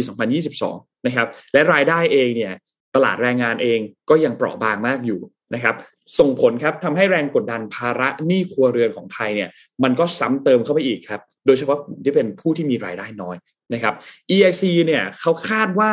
อัตราเงินเฟ้อเฉลี่ยตลอดทั้งปี 2022 เนี่ยจะเร่งตัวอยู่ที่ 4.9%ซึ่งตัวเลขนี้สูงที่สุดในรอบ 14 ปี ปัจจัยที่ส่งผลกันต่อตัวเลขนี้มีหลายตัวเลยครับ ด้านราคาพลังงาน ราคาอาหารนะครับ พอมันปรับตัวภาวะเงินเฟอ้อที่ปรับตัวสูงขึ้นอย่างนี้ สูงขึ้นอย่างนี้ สูงขึ้นอย่างนี้เนี่ย มันก็ทำให้ความสามารถในการชำระหนี้เราต่ำลง สร้างแรงกดดันต่อกำลังซื้อของภาคครัวเรือนนะครับ ทีนี้ข้อมูลของในปี 2021 ที่เราพูดถึงมาก่อนหน้านี้เนี่ย เอาครึ่งปีแรกอะ Q1 Q2 ผลกระทบเงินเฟอ้อที่มาจากราคาอาหารมาจากราคาพลังงานหลักๆเนี่ยนะครับก็ส่งผลกระทบต่อครัวเรือนที่มีรายได้น้อยกว่า อันนี้เราพูดกันมาโดยตลอดเมื่อเปรียบเทียบระหว่างครัวเรือนรายได้น้อยกับครัวเรือนรายได้สูงนะครับราคาอาหารที่มีการปรับตัวสูงขึ้นเนี่ยมันส่งผลกระทบไปยังรายจ่ายนะครับโดยเฉพาะครัวเรือนที่มีรายได้น้อยต่างๆ ครัวเรือนในกลุ่มที่เป็น 20%ที่มีรายได้ต่ำสุดนะครับแล้วก็อย่างที่เคยเล่าให้ฟังครับว่าเขามีอัตราส่วนรายจ่ายด้านอาหารในอยู่ที่ 41% นะครับ ด้านพลังงานจะอยู่ประมาณ 50%อันนี้คือถ้ารวมพลังงานและรวมอาหารนะจะอยู่ประมาณ 50%นะครับ ซึ่งสูงกว่าครัวเรือนกลุ่มอื่นที่ค่าเฉลี่ยด้านอาหารเนี่ยจะอยู่ที่ประมาณ 32%และถ้าหากว่ารายได้หรือขอถามว่ารวมรายจ่ายด้านพลังงานเข้าไปด้วยเนี่ยจะอยู่ที่ 42%เมื่อกี้เขา50%คือครึ่งหนึ่งละ อันนี้อยู่ที่ประมาณ 40%นะครับ จะเห็นได้ว่าเงินเฟ้อเนี่ยมันก็ค่อยๆ บั่นทอนกำลังซื้อของภาคครัวเรือน มากขึ้นมากขึ้นมากขึ้นนะครับ โดยเฉพาะกลุ่มที่มีรายได้น้อยนะครับ ทีนี้พอเรามาประกอบกับตลาดแรงงานที่ต้องบอกว่า ณตอนนี้เนี่ยก็ยังคงเปราะบางมากๆ เพราะว่าชั่วโมงการทำงานเองก็ลดต่ำลงนะครับและแนวโน้มการทำงานที่เป็นฟรีแลนซ์หรือทำงานที่เป็นทำงานอิสระเนี่ยนะครับ ก็เพิ่มสูงขึ้น แน่นอนว่ามันก็จะทำให้เกิดปัญหา 2 อย่างทั้งระยะยาวและก็ระยะสั้น นะครับไม่ว่าจะเป็นการทำงานที่ลดต่ำลงกว่าเดิมค่อนข้างเยอะนะครับในกราฟวันนี้เนี่ยเราจะเห็นนะครับไม่ว่าจะเป็นอัตราเขาเรียกว่าค่าใช้จ่ายเฉลี่ยต่อครัวเรือนตามประเภทต่างๆ ในช่วงครึ่งแรกของปี 2022 เนี่ย หลายกลุ่มนะครับ รายจ่ายด้านอาหารเนี่ย คิดเป็นอัตราส่วนที่ค่อนข้างสูงมากอยู่แล้วนะครับ ทีนี้เรากลับมาที่ตัวคอนเทนต์หลักของเรา ก็คือเรื่องของหนี้ครัวเรือนต่อ GDP ตัวหนี้ครัวเรือนต่อ GDP เนี่ย อย่างที่เราเริ่มต้นโจหัวมาตอนแรกเลยว่า ในไตรมาสที่ 4 ของปี 2021 เนี่ยมันปรับตัวสูงขึ้นนะครับก่อนหน้านี้เนี่ยมันอยู่ที่ 90.1%นะครับพอมาในไตรมาสที่ 4 ปี 2021 เนี่ยหนี้ครัวเรือนของไทยมันขยายตัวขึ้นไปอีก 1.6%จากไตรมาสที่3นะครับซึ่งก็มีการกู้ยืมมาเพื่อทดแทนสภาพคล่องจุดนี้ยังเติบโตอยู่ในระดับที่สูงนะครับส่งผลให้ไตรมาสที่4เนี่ยมันเกินระดับ 90%ทะลุขึ้นมาเป็นครั้งแรกนะครับแล้วก็สูงขึ้นอย่างมีนัยสำคัญ ถ้าเราเทียบกับช่วงที่ก่อนโควิดนะครับ ทีนี้ก่อนหน้านั้นน่ะ ในช่วงสิ้นปีก่อนโควิดเนี่ยนะครับ ตัวเลขตัวเนี้ยนี่ครัวเรือนต่อ GDP เนี่ยมันอยู่79.8อืมตอนเนี้ยมันอยู่90.1ซึ่งสูงขึ้นพอสมควรเลยนะครับ ประมาณครับ10%เลยนะครับ และไทยเองเนี่ยนะครับ เป็นประเทศที่มีหนี้ครัวเรือนต่อ GDP สูงมาก ถ้าหากว่าเราเทียบกับต่างประเทศ นะครับมันมีข้อมูลเขาของ Bank of International Settlement หรือว่า BIS เนี่ยนะครับเขาบอกว่าไทยเนี่ยเป็นประเทศที่มีสัดส่วนหนี้ครัวเรือนต่อ GDP สูงที่สุดในกลุ่มประเทศกำลังพัฒนา และสูงมานานล้วนานแล้วด้วย ตั้งแต่ปี 2011 มาจนถึงปัจจุบันนะครับทำให้ EIC เองเขาก็คาดว่าสัดส่วนหนี้ครัวเรือน GDP ต่อ GDP ของไทยในปี 2022 เนี่ยดูทรงแล้วไม่น่าจะลดลง และยังคงตัวอยู่ในระดับที่สูงมากอยู่ นะครับแล้วก็มีแนวโน้มที่จะเพิ่มสูงขึ้นจากแรงกดดันด้านราคาสินค้าที่เพิ่มสูงขึ้น ราคาพลังงานที่เพิ่มสูงขึ้น ตลาดแรงงานที่ยังฟื้นตัวไม่ทันภาวะเงินเฟ้อส่งผลกระทบต่อการชำระหนี้ของภาคครัวเรือน และทำให้มีการก่อหนี้มาใหม่ เพื่อที่จะชดเชยสภาพคล่องที่หายไปนะครับอ้าวแล้วทีนี้ภาครัฐล่ะ ภาครัฐต้องทำยังไงบ้างนะครับ ในระยะต่อไปเนี่ย การช่วยเหลือของภาครัฐเป็นสิ่งที่สำคัญมากๆ ในการที่จะนำมาแก้ไขปัญหาหนี้ครัวเรือนอันนี้นะครับ ปัญหานี้ครัวเรือนเนี่ย มันเป็นปัญหาที่เป็นปัญหาเชิงโครงสร้าง แล้วก็มีผลต่อการพัฒนาเศรษฐกิจของไทย ที่ถ้าหากว่าถ้าคุณต้องการที่จะทำให้เศรษฐกิจไปข้างหน้า ปัญหานี้ก็ต้องได้รับการแก้ไข เพราะว่าภาระหนี้ที่สูงเนี่ยมันจะทำให้การใช้จ่ายของภาคครัวเรือนเนี่ยมันถูกจำกัดไว้ครับ และสร้างแรงกดดันต่อการบริโภคของภาคเอกชน ซึ่ง ตัวนี้คือฟันเฟืองที่สำคัญมากๆของเศรษฐกิจไทยในการที่จะฟื้นตัวขึ้นมาในช่วงเวลาหลังโควิดนะครับ ก็ครับทำให้หลังจากนี้เนี่ย มันก็ภาพรวมเราฟื้นตัวแหละ ถูกฟื้นตัวแน่ๆแต่มันฟื้นตัวช้านะครับภาครัฐมีการออกมาตรการออกมาบรรเทาผลกระทบทางเศรษฐกิจต่างๆ เพราะว่าเจอโควิดไป เจอสถานะต่างๆเนี่ยนะครับ มาช่วยพยุงสถานะทางการเงินของภาคครัวเรือนนะครับอืมมีโครงการปรับโครงสร้างหนี้นะ ทุกคนน่าจะจำกันได้นะครับ มีมาตรการช่วยเหลือลูกหนี้ต่างๆ แต่ต้องบอกว่ามาตรการเหล่านี้เนี่ย ถ้าเราเจาะเข้าไปดูจริง ๆ แล้วเนี่ยมันเป็นมาตรการที่แก้ปัญหาในระยะสั้นนะครับ ซึ่งก็มุ่งเน้นไปอุดหนุนในเรื่องของค่าใช้จ่ายต่างๆนะครับ แน่นอนว่ามันก็เพียงแค่บรรเทาภาระการผ่อนชำระหนี้ต่อสถาบันการเงินเท่านั้น นะครับแต่สิ่งที่ภาครัฐควรจะมีอันนี้เป็นคำแนะนำนะครับ ควรมีมาตรการการจัดการแบบยั่งยืนที่มุ่งเน้นไม่ว่าจะเป็นการจัดการหนี้ปัจจุบัน ลดการก่อนหนี้ที่จะเพิ่มขึ้นในอนาคต รวมถึงส่งเสริมด้านรายได้ ส่งเสริมด้านการจ้างงานนะครับ ก็จะทำให้ปัจจัยเหล่านี้มันไปสนับสนุนความสามารถในการชำระหนี้ ความสามารถในการใช้จ่ายของภาคครัวเรือนในอนาคต และก็รวมถึงในปัจจุบันด้วยนะครับ ก็ ขอบคุณข้อมูลดีๆจาก SCB EIC ครับ ข้อมูลนี้เนี่ยค่อนข้างที่จะชัดเจนมากนนชอบข้อมูลนี้มากครับ ใช่ คือต้องบอกว่า อันนี้เป็นหนี้ครัวเรือนเนาะหนี้ครัวเรือนก็คือหนี้ของแต่ละเราเราแต่ละคนนี่แหละนะฮะ อันนี้ไม่ได้เกี่ยวกับที่รัฐบาลไปกู้มานะ ก็คนละอันกันฮะคนละอันกันคนละอันกันนะฮะ ก็เก้าสิบจุดหนึ่งเปอร์เอ่อเก้าสิบจุดหนึ่งเปอร์เซ็นตนะครับ หมายความว่าอะไรก็คือว่า หมายความว่า หนี้เนี่ยมันเยอะขึ้นนะครับ แต่ว่า GDP เนี่ยมันไม่ได้เยอะตามใช่ไหมครับ GDP มันเศรษฐกิจไม่ได้เติบโตตามหนี้นะครับ แล้วก็อัตราเงินเฟ้อนะครับ ราคาข้าวของเครื่องใช้ที่มันแพงขึ้นเนี่ย มันก็ทำให้ผู้คนเนี่ยอาจจะต้องกู้มากขึ้นแล้วต้องบอกอย่างนี้นะเอ่อน้องชนนท์พี่เอ็มจริงๆแล้วบ้านเราเนี่ยเมืองไทยเนี่ยนะครับเขามีสิ่งที่เรียกว่าเป็น hidden economy เยอะมาก ก็คือเอ่อภาคธุรกิจที่มันไม่ได้อยู่ในระบบใช้คำนี้แล้วกันเนาะ อ่าเราก็น่าจะทราบกันดีหลายอย่างนะฮะไม่ว่าจะเป็นเอ่อ sex industry ต่างๆ เนี่ยที่มันที่มันเหมือนกับว่ามันมีการมีกิจกรรมทางเศรษฐกิจ แต่ว่ามันไม่ได้อยู่ในระบบเลยแบบนี้นะฮะเพราะฉะนั้นแล้วเรื่องของหนี้ก็เหมือนกันนะครับ โดยเฉพาะอย่างยิ่งเรื่องของการกู้นอกระบบ ที่เสาไฟฟ้าหมายถึงหมายถึงหนี้หนี้นอกระบบต่างๆ ที่เราไปกู้กันในแบบนี้นะฮะครับคือต้องบอกว่า อันนี้เนี่ยข้อมูลทาง EAC เนี่ยที่บอกว่าหนี้ครัวเรือนเนี่ยเก้าสิบจุดหนึ่งเปอร์เซ็นต่อ GDP อันนี้เป็นหนี้ในระบบนะฮะเป็นหนี้ในระบบไม่ใช่หนี้นอกระบบนะนะครับนี่ที่แปะตามเสาไฟฟ้านี่ไม่นับนะไม่นับไม่นับนะฮะไม่นับเลยนะครับ เพราะฉะนั้นแล้วเวลาเราเอานี้พูดพูดกันแบบว่าสำรวจสำรวจกันแบบเร็วๆแล้วกันเนาะเวลาเราลองมองไปรอบตัวเนี่ย ไม่ว่าจะเป็นรายการปลดหนี้รายการอะไรที่เกี่ยวข้องกับหนี้สินเนี่ยอืมเราจะได้ยินบ่อยมากว่า คนจะมีปัญหาเกี่ยวกับหนี้นอกระบบค่อนข้างเยอะนะครับครับ เวลามีปัญหาเนี่ยต้องมีละถ้าถ้ามีปัญหาหนี้สินมาเนี่ยจะต้องพูดถึงเรื่องของการกู้เอ่อกู้นอกระบบอะไรแบบนี้มานะครับ เพราะฉะนั้นอย่าลืมว่า 90.1%ยังไม่รวมหนี้นอกระบบนะครับอืมแล้วถามว่ามันมีผลอย่างไรก็คือพูดง่ายๆว่าหนี้เยอะนะครับ ก็จะทำให้อัตราการเติบโตทางเศรษฐกิจเนี่ย มันน้อยลง เพราะว่าอะไรฮะ เพราะว่าหนึ่งเลยคือผู้คนไม่มีกำลังซื้อนะครับ เงินที่จะต้องได้มาเนี่ยก็ต้องไปซื้อของที่มันเป็นงี้แหละอาหารพลังงานต่างๆนะครับ แล้วก็ที่ตามมาเลยก็คือ ความสามารถในการชำระหนี้นะครับ ถ้าหนี้ไม่สามารถที่จะได้ไดรับการชำระได้เนี่ย มันก็ส่งผลเหมือนกันว่าไอ้หนี้ที่มันคงค้างอยู่เนี่ยนะครับ แทนที่มันจะไปทำอย่างอื่น ก็ไม่สามารถเอาไปพัฒนาเป็นส่วนอื่นได้นะครับ เพราะฉะนั้นตัวเลขนี้ถือว่าชัดเจนนะอย่างที่น้องชนนบอก เรื่องของการเติบโตทางเศรษฐกิจนะครับ มองได้ indicator ตัวนี้นะครับอืมอืมค่ะพาไปต่อที่เรื่องของหุ่นยนต์กันสักนิดนึงนะคะ แต่ว่าเป็นหุ่นยนต์ค้นหาผู้รอดชีวิต เวลามีวิกฤตภัยพิบัติค่ะอ่า นักวิทยาศาสตร์จากสถาบันเทคโนโลยีกรุงปักกิ่งของจีนเนี่ยสร้างหุ่นยนต์รูปร่างหนูขึ้นมาค่ะ โดยหุ่นยนต์นี้เนี่ยมีความสามารถในการเคลื่อนที่บริเวณช่องแคบๆ แล้วก็สามารถเคลื่อนที่บริเวณพื้นที่ขรุขระซึ่งแน่นอนจำเป็นมากนะคะครับจะมาใช้หุ่นยนต์ที่จะต้องเป็นล้อแล้วก็แบบว่าไม่สามารถ ที่จะขึ้นบันไดได้หรือว่าเหยียบซากปรักหักพังได้เนี่ยอันเนี้ยก็อาจจะเป็นอุปสรรคในการหาผู้รอดชีวิตในพื้นที่ที่มีภัยพิบัติใช่ไหมคะหุ่นยนต์นี้เนี่ยมีการสร้างขึ้นมาโดยต้นแบบของหนู มาจากหนูสายพันธุ์นอร์เวย์ค่ะ หนู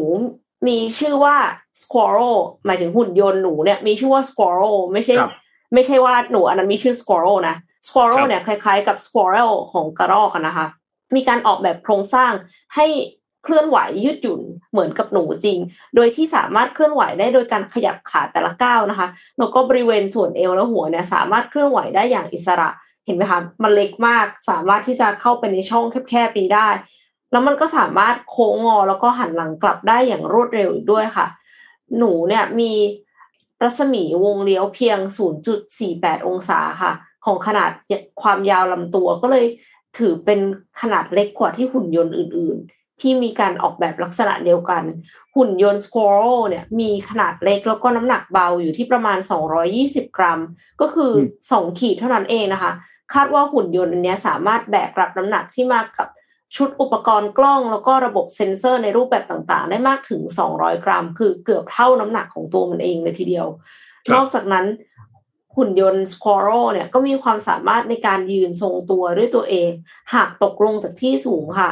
แล้วก็สามารถเดินลอดช่องแคบที่มีความกว้าง 90มิลิเมตรได้ สามารถเดินข้ามสิ่งกีดขวางที่มีความสูง 30มิลิเมตรและสามารถไต่ขึ้นที่สูงที่มีความลาดชัน 15 องศาได้ค่ะ การเคลื่อนไหวทั้งหมดเนี่ยถูกควบคุมด้วย microprocessor ชิปที่ใช้เป็นหน่วยประมวลผลกลางของเครื่อง ที่มีความสามารถในการปรับเปลี่ยนรูปแบบการเคลื่อนไหวเบื้องต้นได้ ด้วยความสามารถที่พูดมาทั้งหมดนะคะ หุ่นยนต์ Squirrel เนี่ยก็น่าจะเป็นอีกสิ่งประดิษฐ์หนึ่งค่ะ ที่จะมาช่วยค้นหาผู้รอดชีวิตจากวิกฤตภัยพิบัติต่างๆ รวมไปถึงแบบซากปรักหักพังที่มาริโวอะไรอย่างนี้ด้วยเนาะก็เป็นเป็นไปได้ที่จะนำหุ่นยนต์ขนาดเล็กอะค่ะ เข้าไปค้นหาผู้รอดชีวิตได้โอ้โหเป็นหนูแล้วนะฮะเดี๋ยวนี้หุ่นยนต์นะครับ ไม่ต้องเหมือนมากนะคะเดี๋ยวกลัว นะก็เนี่ยนะครับ ถือว่าน่าจะเป็นอะไรที่น่าจะมาใช้ได้นะในอนาคตนะ แต่ว่า เออคือเหมือนจริง ๆ พอมานั่งลองคิดไปคิดมาเนี่ยเออในซากปลักหักพังเนี่ยตอนแรกก็งงนะเอ๊ะทำไมมันต้องเป็นหนูอะไรอย่างเงี้ยนะแต่พอเออพอเขาดีไซน์มาแล้วบอกว่าเออจะให้เป็นรูปแบบอื่นเนี่ยก็คิดไม่ออกก็เลยคิดว่าเออจริง ๆ เป็นหนูมันก็ make sense เหมือนกันนะเวลาเข้าไปในซากปลักหักพังอะไรแบบนี้นะครับอ่าก็ เดี๋ยววันนี้พาไปปิดท้ายเรื่องของค่าแรงขั้นต่ำกันสักนิดหนึ่งนะฮะเออจริง ๆแล้ว ข่าวนี้เนี่ยนะ ก็เป็นอีกหนึ่งข่าวที่ที่จริง ๆ อยากให้หลาย ๆ ท่านได้ได้ได้ได้ได้ติดตามกันสักนิดหนึ่งนะครับเพราะว่าจริง ๆ แล้วเรื่องนี้เนี่ยนะครับ เรื่องของค่าแรงขั้นต่ำเนี่ย มันมีความเคลื่อนไหวนะครับ มาตั้งแต่วันที่ 25 เมษายนแล้วนะครับ ก็คือเมื่อวันจันทร์ของสัปดาห์ที่แล้ว แล้วก็ มีความเคลื่อนไหวเยอะมากนะครับ แล้วก็ต้องมาดูกันว่าแนวโน้มทิศทางอะไรต่างๆเนี่ยมันเป็นอย่างไรกันบ้างนะครับ ก็ถ้าหากว่าใครที่ติดตามข่าวสารในช่วงนี้เนี่ยก็จะได้ยินมาบ้างนะครับ ว่าเอ๊ะมันจะมีการปรับขึ้นค่าแรงขั้นต่ำนะครับ จาก 300 กว่าบาทเนี่ยนะครับ ไปเป็น 492 บาททั่วประเทศหรือเปล่านะครับ เพราะว่ามีการไปยื่นหนังสือนะครับ ที่ทางด้านของกระทรวงแรงงานนะครับ โดยทางด้านของคณะกรรมการสมานฉันท์แรงงานไทยนะครับ แล้วก็ สมาพันธ์แรงงานรัฐวิสาหกิจสัมพันธ์นะครับ ซึ่งได้ไปยื่นจดหมายเปิดผนึกนะครับ ขอให้รัฐบาลเนี่ยมีการประกาศปรับค่าจ้างขั้นต่ำนะครับ แล้วก็พร้อมกับควบคุมราคาสินค้าไม่แพงเกินไปนะครับ จริงๆ แล้วมีการยื่นมาสามฉบับแล้วด้วยกันนะครับ ตั้งแต่ช่วงวันที่ 21 ธันวาคม ถึงวันที่ 21 มกราคมนะครับ ก็ เอ่อถือว่าตอนนี้นะครับวันที่ 25 เนี่ยก็ได้มีการมายื่นอีกรอบหนึ่งนะครับ ซึ่งต้องบอกว่าอย่างนี้นะฮะอย่างที่เราทราบกันดีว่าในช่วงนี้เนี่ยเรื่องของปัญหาทางเศรษฐกิจเนี่ยเขาเรียกว่าเป็น cost push inflation นะฮะก็คือพูดง่ายว่าค่าใช้จ่ายเนี่ยมันแพงขึ้นนะครับ แต่ว่าค่าแรงมันเท่าเดิมนะครับเขาก็เลยเหมือนกับว่าเอ๊ะถ้าค่าแรงมันเพิ่มขึ้นเนี่ยมันก็อาจจะช่วยในเรื่องของการความเป็นอยู่นะครับของคนทำงานอย่างเราๆกันได้นะครับ ก็ นั่นแหละฮะมีการคำนวณกันมานะครับ แล้วก็มีการคิดกันมาว่าเออจริง ๆ แล้วเนี่ยเอ่อคิดแล้วนะครับ ค่าเฉลี่ยหรือว่าเงินที่แรงงานควรจะได้นะครับ ต่อวันเนี่ยที่เป็นค่าแรงขั้นต่ำเนี่ยจริง ๆ แล้ว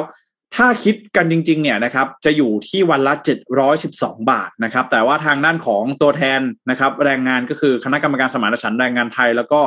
สมาพันธ์แรงงานนักวิสาหกิจสัมพันธ์เนี่ยก็มองเห็นว่า 492 บาทนะครับ ก็เพียงพอแล้วที่ช่วยแบ่งเบาภาระได้นะครับ ที่ผ่านมาเนี่ยค่าจ้างขั้นต่ำนะครับ ไม่ได้มีการปรับเพิ่มขึ้นมาสามปีแล้วนะครับ แล้วก็ครั้งสุดท้ายเนี่ยมีการปรับขึ้นคือเมื่อวันที่หนึ่งมกราคมปีสองพันห้าร้อยหกสิบสามนะครับ ก็มีการปรับขึ้นตอนนี้เนี่ยค่าแรงตามพื้นที่ต่างๆเนี่ยนะครับ กรอบก็จะอยู่ที่ประมาณสามร้อยสิบสามบาทถึงสามร้อยสามสิบหกบาทขึ้นอยู่กับขนาดทางเศรษฐกิจในแต่ละพื้นที่นะครับ ก็โอเคนะครับ มีการไปยื่นที่กระทรวงแรงงานไปที่เรียบร้อยนะครับ อีกครั้งหนึ่งก็ ทางด้านของคุณสุชาติชมกลิ่นนะครับ ก็ได้มีการออกมาอัปเดตความคืบหน้าว่าเออที่ยื่นมาเนี่ยนะครับ ทาง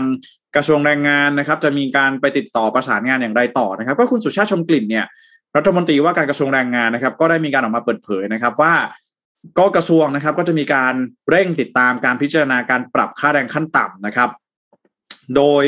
จะมีการพูดกับคณะกรรมการค่าจ้างนะครับ ที่จะมีการพิจารณานะครับ โดยคณะกรรมการเนี่ยเป็นไตรภาคีสามฝ่ายด้วยกันก็คือ มีฝ่ายนายจ้าง ฝ่ายลูกจ้างแล้วก็ฝ่ายรัฐบาลนะครับ ซึ่งเป็นไปตามพรบคุ้มครองแรงงานปี 2551 นะครับ ก็จะเป็นผู้พิจารณาในเรื่องนี้นะครับ ก็จะมีการพิจารณาเรื่องของเงินเฟ้อค่าของชีพแต่ละจังหวัดประกอบด้วยนะครับครับโดยคาดการณ์นะครับ ก็คิดว่าคณะเอ่อผลประชุมของคณะกรรมการค่าจ้างเนี่ยนะครับ จะมีมติออกมาในช่วงประมาณเดือนสิงหาหรือว่าเดือนกันยายนนะครับ ก็จะรู้ผลว่า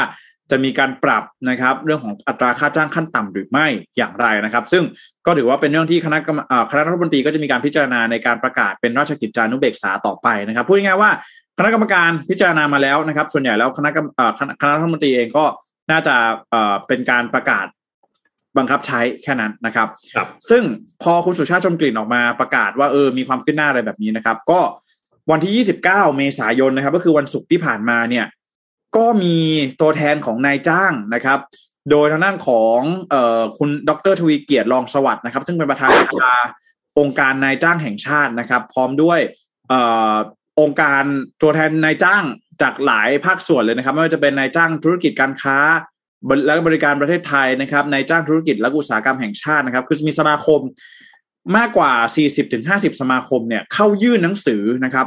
ผ่านคุณสุชาติชมกลิ่นอีกครั้งหนึ่งนะครับ ว่า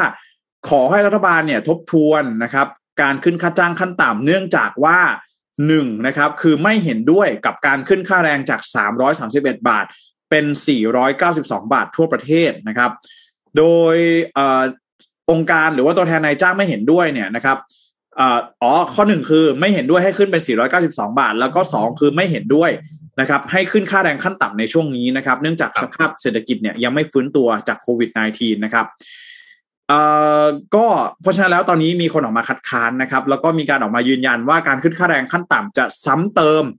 กับภาคธุรกิจนะครับ ที่ต้องแบกรับค่าใช้จ่ายที่สูงขึ้นไม่ว่าจะเป็นค่าใช้จ่ายจากทางด้านของการขนส่งโลจิสติก ค่าแล้วก็ค่าพลังงานนะครับ ก็จะทำให้ซ้ำเติมนะครับ สภาพเศรษฐกิจตามไปด้วยนะครับ แล้วก็หลาย ๆ ภาคธุรกิจเองก็มีการออกมาพูดเหมือนกันว่าไม่เห็นด้วยนะครับ ไม่อยากให้มีการปรับเพิ่มขึ้นค่าแรงขั้นต่ำนะครับ ซึ่งแน่นอนว่า ตอนนี้ก็ต้องรอกันดูนะครับ ว่าในช่วงเดือนสิงหาคมในเดือนกันยายนเนี่ยจะมีการพิจารณานะครับ เป็นอย่างไรกันบ้างในเรื่องของการปรับเพิ่มขึ้นค่าแรงขั้นต่ำนะครับ ก็แน่นอนถ้ามีการปรับเพิ่มขึ้นภาคธุรกิจต่างๆเนี่ยได้รับผลกระทบแน่นอนนะครับ แต่ว่าแรงงานนะครับก็อาจจะได้รับผลประโยชน์นะ แต่ว่ามองว่าถ้าค่าแรงเพิ่มขึ้นเนี่ยจะยิ่งซ้ำเติมเรื่องของภาวะเงินเฟ้อนะครับ เพราะว่าต้นทุนการผลิตเนี่ยก็จะสูงขึ้นแล้วก็สุดท้าย นายจ้างลูกเอ่อของก็แพงขึ้นนะคะใช่ธุรกิจก็จะผลักภาระนั้นเนี่ยมาให้กับประชาชนนั่นเองนะครับผมอะประมาณนี้นะฮะไม่แน่ใจเหมือนกันว่าเพิ่มค่าแรงขั้นต่ำเนี่ย มันจะเพิ่มคุณภาพชีวิตของแรงงานไหมหรือว่ามันจะกลายเป็นไปลดคุณภาพชีวิต เพราะว่าเพราะว่าค่าแรงไปส่งผลกระทบต่อต้นทุน ต้นทุนส่งผลกระทบต่อราคา สินค้าและบริการที่จำเป็นจะต้องใช้ในชีวิตประจำวันอะครับ มีแต่ปัญหานะฮะช่วงนี้ ท่าทางท่าทางหนักหน่วงเหมือนกันครับ ช่วงเวลาตอนนี้ฮะ ครับอะเรามีตัวเลขผู้ติดเชื้อไหมครับ ตัวเลขผู้ติดเชื้อวันนี้ออกหรือยังเอ่ยเดี๋ยวนะนนท์ช่วยหาสักครู่นะครับ ต้องมาดูกันนะฮะ เท่าไหร่ วันนี้เท่าไหร่ วันนี้เท่าไหร่อืมแต่เหมือนคนใกล้ตัวเริ่มติดมากขึ้นเรื่อยๆเรื่อยแต่เหมือนรู้สึกว่าแนวโน้มตัวเลขเนี่ย ถ้าดูถ้าดูแค่ตัวเลขเนี่ยลดลงนะฮะ แล้วก็เอ่อ คุณแม่ที่ที่เป็นที่เป็นแพทย์นะที่ทำงานอยู่ที่โรงพยาบาลอาจจะไม่ใช่โรงพยาบาลรัฐหรือว่าอะไรอย่างนี้นะฮะแต่ว่าก็มีการออกมาพูดในทำนองเดียวกันว่าตอนนี้จริง ๆ แล้วผู้ติดเชื้อเนี่ยดูแล้วเหมือนจะลดลงนะครับ แต่ว่าก็ต้องก็ต้องย้ำกันอีกทีหนึ่งนะว่า ผู้ติดเชื้อที่ลดลงเนี่ยหมายถึงผู้ที่มาตรวจนะ ผู้ที่มาตรวจหรือว่าผู้ที่ครับมารายงานผลนะ คือบางบางคนเนี่ย ติดแล้วก็อยู่บ้านอ่าใช่รักษากันที่บ้าน Isolation เออนะครับๆเขาไม่ได้เข้าระบบเนี่ยเขาจะไม่รู้เนาะ ใช่นะครับครับ ก็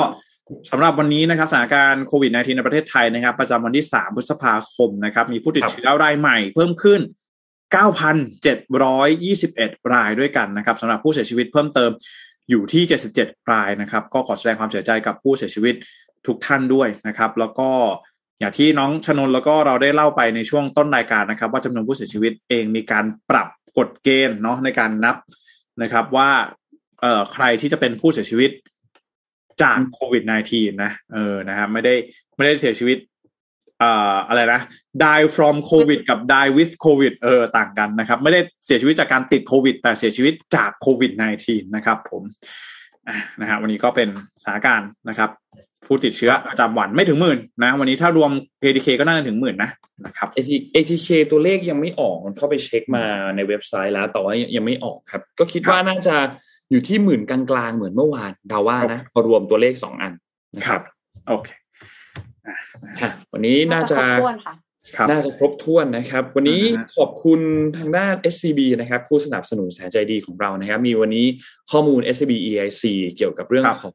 หนี้ครัวเรือนต่อ GDP นะครับ อัตราส่วนตัวนี้เนี่ยน่าสนใจมากใคร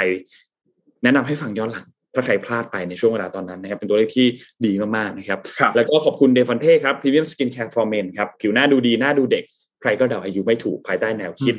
Future Bio Technology for Men Skin นะครับหาซื้อได้แล้วครับ ตามช่องทางอีคอมเมิร์ซต่างๆครับ ไม่ว่าจะเป็น Shopee Lazada JD Central We Love Shopping แล้วก็เว็บไซต์ d e f o n t e 296 com นะครับและขอบคุณดีน่าโทนิวน้ำเต้าหู้ออร์แกนิกหอมอร่อยดีกับสุขภาพให้คุณออร์แกนิกได้ทุกวัน นะครับครับวันนี้เนี่ยวันอังคารนะครับ แล้วก็วันอืมพรุ่งนี้เราหยุดหนึ่งวันหยุดหนึ่งวันนะครับแล้วพบกันอีกฉันทีหมนึ่งงคลวันใช่ไหมนะครับใช่ครับวันฉันมงคลครับอ่าครับ แล้วพบอีกทีหนึ่งวันพฤหัสครับนะครับก็ก็ขอให้ทุกท่านมีความสุขอืมกับการทำงานในวันนี้นะครับ แล้วก็มีความสุขกับวันหยุดในวันพอ๋รุ่งอนี้อยากอยากจะบอกว่าเอ่อสุขสันต์วันอีดสำหรับพี่น้องชาวมุสลิมด้วยนะครับ ถือว่าเป็นวันสิ้นสุดนะครับ การถือศีลอดเป็นที่เรียบร้อยขอให้พระเจ้าคุ้มครองนะครับพี่น้องมุสลิมทุกๆท่านด้วยนะครับ ครับ วันนี้เราสามคนลาไปก่อนครับ แล้วพบกันใหม่อีกครั้งหนึ่งในวันพฤหัสครับ สวัสดีครับ สวัสสดีวัสครับดีค่ะมิชชันเดลี่รีพอร์ต start your day with news you need to know